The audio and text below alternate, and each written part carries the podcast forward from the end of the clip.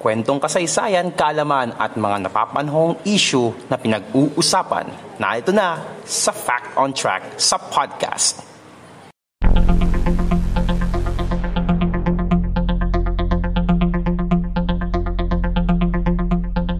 Fact on Track sa podcast.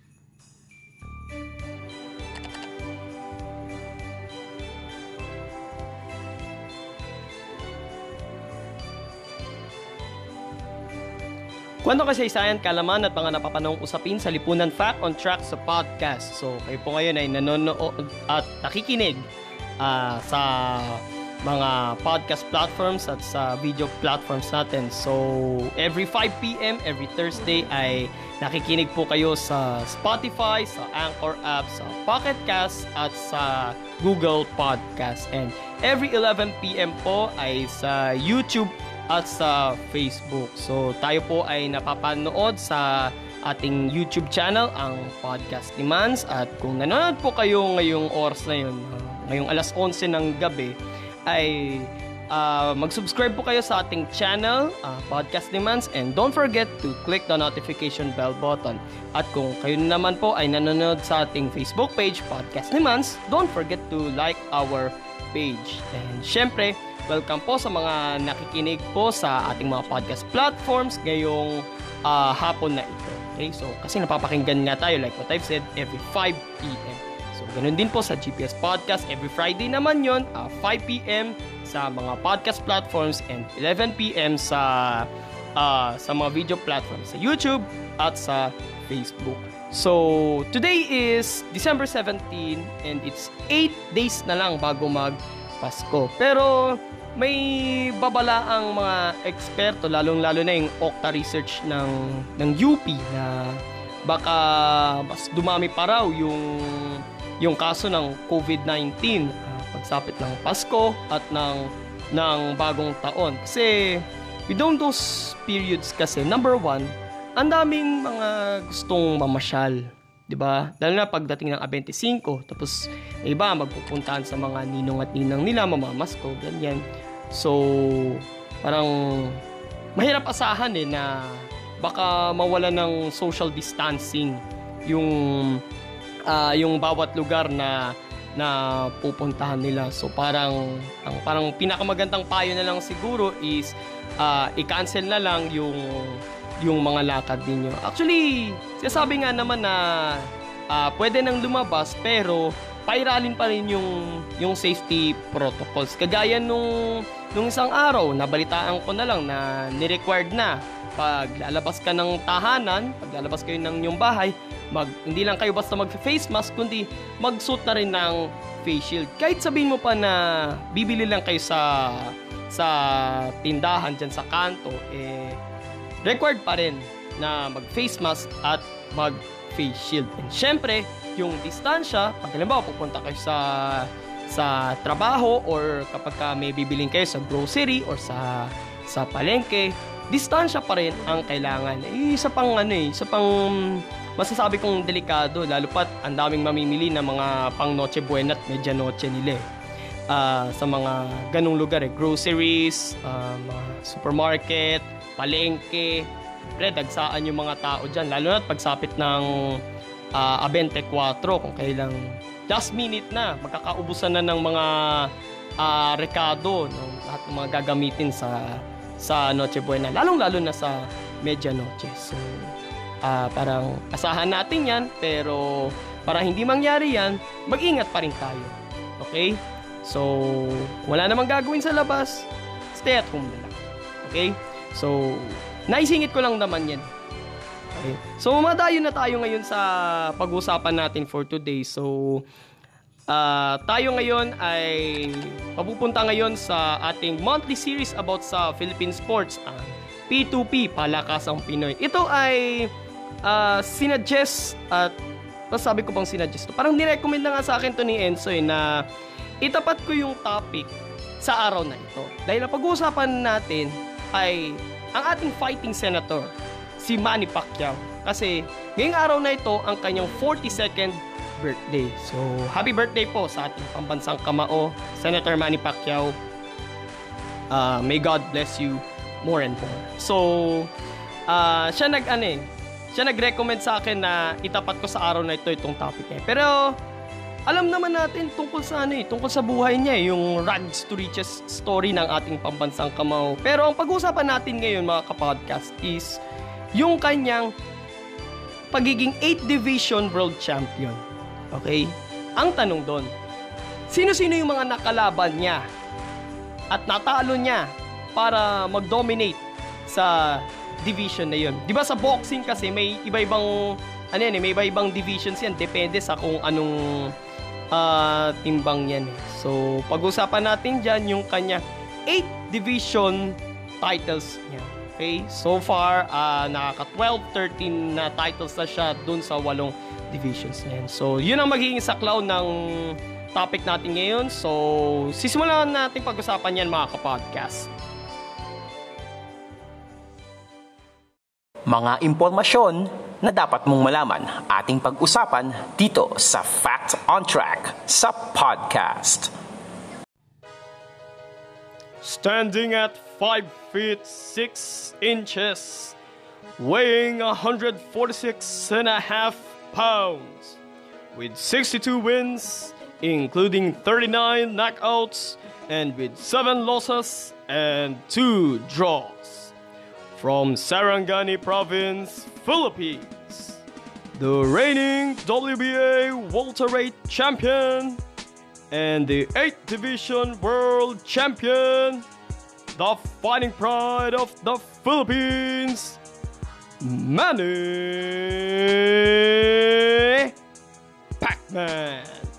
Pacquiao.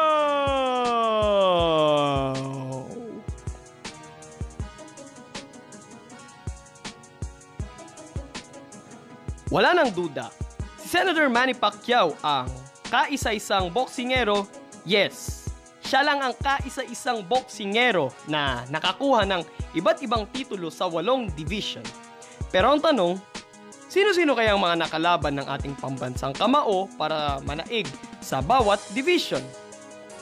So, una sa ating listahan ay si Chatchay Sasakul ng Thailand ang kanilang laban ay naganap sa Tonsuk College Ground sa Putamonton, Thailand. Uh, hindi po ako nagmumura.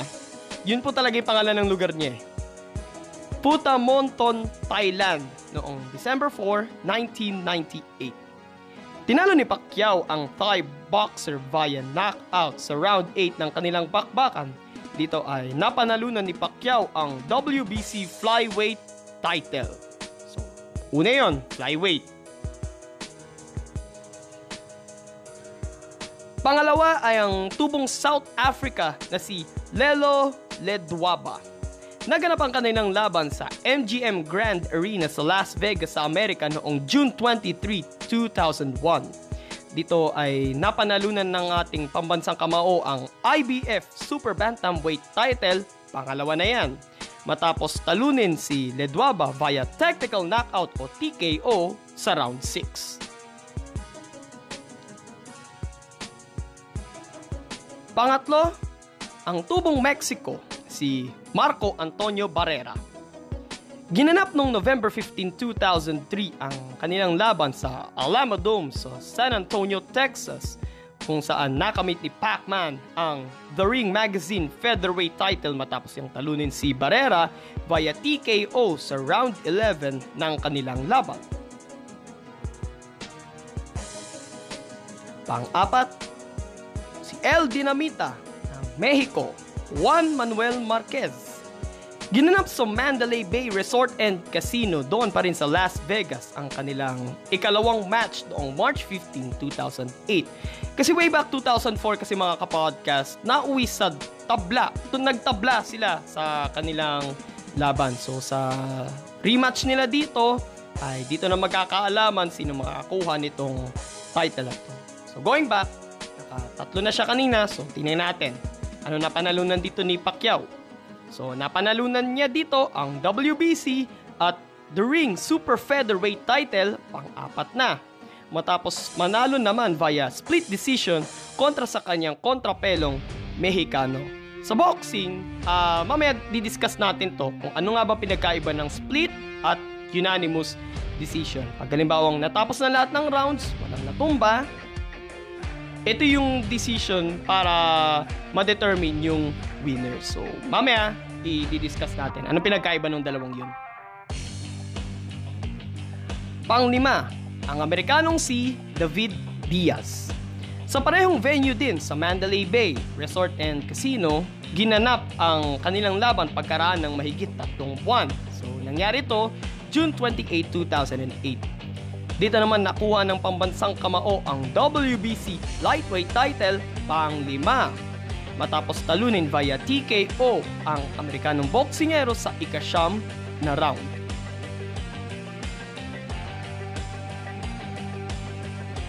Pang-anim, ang Briton na si Ricky the Hitman Hatton. Sa Las Vegas pa rin naganap ang kanilang laban noong May 2, 2009 pero doon naman ulit sa kapitbahay nitong MGM Grand Arena. Ang title ng laban na ito is The Battle of East and West. Okay? Pitong segundo na lang ang natitira sa round 2 nang in-knockout ni Pacman ang boksingerong Briton para makuha ang IBO at the ring light welterweight title. Ito yung isa sa mga laban ni Pacquiao na parang gusto kong balik-balikan kasi parang imagine mo round 2 pa lang pero madali na niya napabagsak si si Hatton. Ang problema daw kasi, ang sabi sa akin, si Hatton daw kulang daw sa disiplina. Okay? Masyado niyang parang pinabayaan niya daw yung yung sarili niya. Isa pang nagpatalo sa kanya, yung coach niya si Floyd Mayweather Sr. Eh ang pagkakalam ko diyan, itong si Floyd Sr. eh may pagkamadaldal. Kaya obvious naman kung ano ang nature ng anak niyang si Floyd Jr. Sabi nga, 'di ba, Oh, di ba? Sabi nga niyan, so like father, like son. Parang sa Tagalog lang yan eh. Kung ano ang puno, and so, thank you. So, magaling tong editor natin eh. Ba? Actually, uh, hindi lang siya editor eh. Ang parang role na rin niya dito is, siya na rin ang director ng mga podcast ko. So, from now on, Enzo, hindi ka lang basta editor, ikaw na rin ang magde-direct ng mga podcast ko. Ah, angas, angas. Okay, okay, nalalayo tayo. So, naka-anim na tayo, di ba? Naka-anim na. So, light welterweight title yung nakuha niya kontra kay Hatton. Pang-pito, ang Puerto Rican na si Miguel Cotto na tiniris ni Manny Pacquiao. So, 6 months after manalo ni Pacquiao kontra kay Hatton, sa parehong venue rin sa MGM Grand Arena, naganap ang kanilang sagupaan ng Puerto Rican boxer noong November 14, 2009. Dito na niya tiniris via technical knockout si Cotto tapos niyang talunin sa round 12. Dito naman ay nakuha niya ang WBO welterweight title. Kasalukuyan niya pa ring hawak. Okay? So, sa ngayon, si Pacquiao ay nasa welterweight division niya lumalaban. At ang panghuli, ay ang Hikanong si Antonio Margarito. Malaking mama to, uh, 5 feet 10 inches. Kumpara kay Pacquiao na 5'6". Pero natalo lang to ni Pacquiao eh. So ginanap ito sa Cowboy Stadium sa Arlington, Texas sa Amerika noong November 13, 2010. Winner via unanimous decision si Pacman kontra kay Margarito at doon naman niya nakuha ang WBC Super Welterweight title. So, bago natin mapag-usapan yung iba pang mga naging laban ni ni Manny Pacquiao sa walong division niya, ito na yung sasabihin ko na uh, pinagkaiba ng split decision at unanimous decision. Sa boxing kasi, uh, may tatlong judges na nakakalat sa sa audience. So, hiwa-hiwalay sila ng upuan. Ang parang sukatan kasi dyan, ang i-judge nila dyan, yung naging performance ng ng sang boksingero sa, sa round na yun. Kadalasan, ang binibigyan niya, yung sa isa, bibigyan niya ng 10, yung isa bibigyan niya ng, ng 9. Usually yun, lalo na sa sa pro. So, depende sa kung ilang rounds aabutin. Pero, uh, ngayong nasa pro si Pacquiao, uh, 12 rounds, di ba? And, after ng maraming rounds, depende kung ilan yan eh. After ng ilang rounds, kapag wala pa rin natumba, so doon na pagdidesisyonan kung sino ang mananalo. Ngayon, pag sinabing split decision, 2 versus 1, tatlo nga sabi ko eh, tatlong judge yan eh. 2 versus 1 in favor doon sa boxingero na yun. Pero kapag sinabing unanimous decision, all three judges are in favor doon sa boxingero na yun. So, alam niyo na kung anong pagkakaiba ng split decision at unanimous decision. Sa mga hindi nakakaalam, sa mga uh, parang walang idea about sa boxing. Ayan, isa sa mga isa sa mga terms na maririnig nyo sa larangan ng boxing. May iba pang mga laban si Pacquiao sa 8 division na yun, lalo-lalo na sa welterweight division na uh, kung hindi man niya nakuha, eh, tawag dito, nadepensahan niya.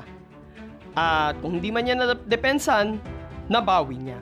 Katulad na lang yung naging laban niya kay Timothy Bradley. Okay? Sa unang match nila noong 2012, natalo dun si, Pacquiao. And then 2014, nag-rematch sila. Doon na niya ulit nabawi yung kanyang uh, title. Okay? Then 2016, nagkaharap ulit sila ni Bradley nadepensan ulit ni Pacquiao yung uh, welterweight title niya, WBO welterweight title. Then, yung mga huling uh, depensa niya uh, sa mga sumunod na kalaban, isa doon yung kontra kay kay Lucas Matisse ng Argentina na ginanap sa Axiata Arena sa Kuala Lumpur, Malaysia noong uh, 2018. And uh, yung pinakahuli niyang laban, yung latest niya, yung kontra kay Keith Thurman kung saan doon naman niya nakuha ang WBA okay WBA welterweight title. Okay so yung hawak pa rin niya is WBO and yung nadagdag pa sa kanya is WBA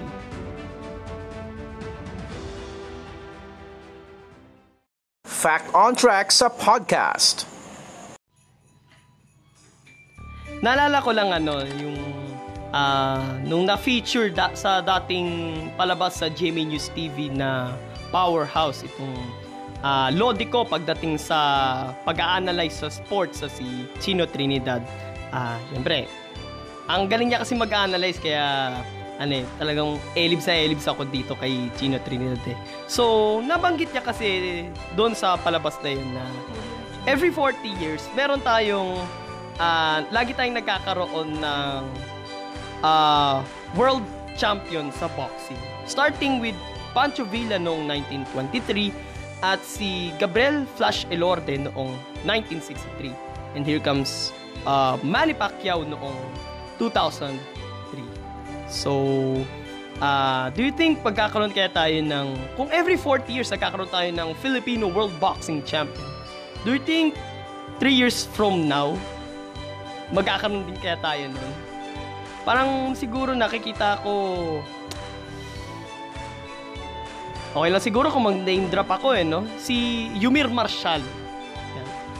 Si Yumir Marshall kasi, uh, nasa ano na siya eh, nasa pro level na siya sa boxing. Uh, nagmula nung pumirma na siya sa sa MP Promotions. So, di ko sure kung meron siyang ano, yun siyang magiging laban ngayon. Okay? Sa inaabang inaabangan ko to kung siya na ba ang magiging World Boxing Champion uh, pagdating ng 2023 or I think may iba pa yata. 'Di ba? Pangalawa, with regard regarding about kay Manny Pacquiao, uh, naalala ko nababanggit to ni ano ni Mike Enriquez. Lalo na kapag ka uh, halimbawa, nasa ibang bansa ka, tapos tinanong ka ng ng local doon sa ibang bansa. Where are you from? Tapos sinabi mo, I'm from the Philippines. Pagka narinig niya na ikaw ay mula sa Pilipinas, isipin niya kagad, oh, Manny Pacquiao, right? Lagi niya kinukwento niya. Kasi parang, uh, nakakatuwa kasi parang pag sinabi mong Pilipinas, una, uh, parang automatic Manny Pacquiao agad. Siyempre, kasi tawag dito eh, ah, mga Pilipino talaga, tayong mga Pilipino talaga magagaling din pagdating din sa boxing. Kasi ah, ang mga Pilipino, sabi nga ni Kuya, magaling sa apat na B tayong mga Pilipino. Basketball, boxing, ah, billiards, and syempre, beauty pageant. Okay? So, pagka nababanggit yung ah, bansang Pilipinas, syempre, automatic na parang isipin nila, ah, Manny Pacquiao, Filipino boxing legend. Wow. Nakakatuwa naman talaga. Parang, ang sarap talaga maging, ano eh, parang nakaka-proud talaga na maging, maging Pilipino eh. And eto last na lang. Ah, ako na, lagi ko to naiisip, lalo na nung mga napanood ko na sa mga laban ni Pacquiao na talo siya kay na Timothy Bradley, kay Juan Manuel Marquez sa kanilang pang-apat na match, kay Floyd Mayweather Jr. and yung pinakahuli niyang talo kay Jeff Horn na isang Australiano. Lagi ko to naiisip eh. Si Manny Pacquiao, pwede mo siyang talunin as a champion. Pero, hindi mo siya matatalo bilang isang alamat. Okay? So, considered na nga, Manny Pacquiao is a Filipino boxing legend na. So, nasa status na siya ng pagiging legend. Kumbaga sa, dati sa larong Dragon City ba yun? Or, maski sa ML, yung salitang legendary. Andun na si Manny Pacquiao sa, sa status na yun. So, nakakatuwa. Nakakatuwa. Lalo na uh, may isang Pilipino na talagang bawat suntok niya, talagang inaalay niya para sa ating mga Pilipino, para sa ating mga kababayan niya. Okay? So, once again, uh, para kay Senator Manny Pacquiao, happy birthday. So, yun lamang ang ating topic regarding about sa uh, 8 division titles ni ni Senator Manny Pacquiao. So, kung nagustuhan niyo po yung topic natin ngayon mga kapodcast at kung nanonood po kayo sa YouTube, like, comment, share, and subscribe sa ating channel, Podcast Demands, and don't forget to click the notification bell button. At kung nanonood po kayo sa ating Facebook page, Podcast Demands, don't forget to like our page. Magkita-kita po tayo bukas para sa GPS Podcast, 5pm para sa mga podcast platforms, at 11pm sa YouTube at sa Facebook. Ito po si Mans. God bless everyone. God bless the Philippines. Purihin po ang Panginoon. Ito ang Fact on Track sa podcast. Fact on Track sa podcast.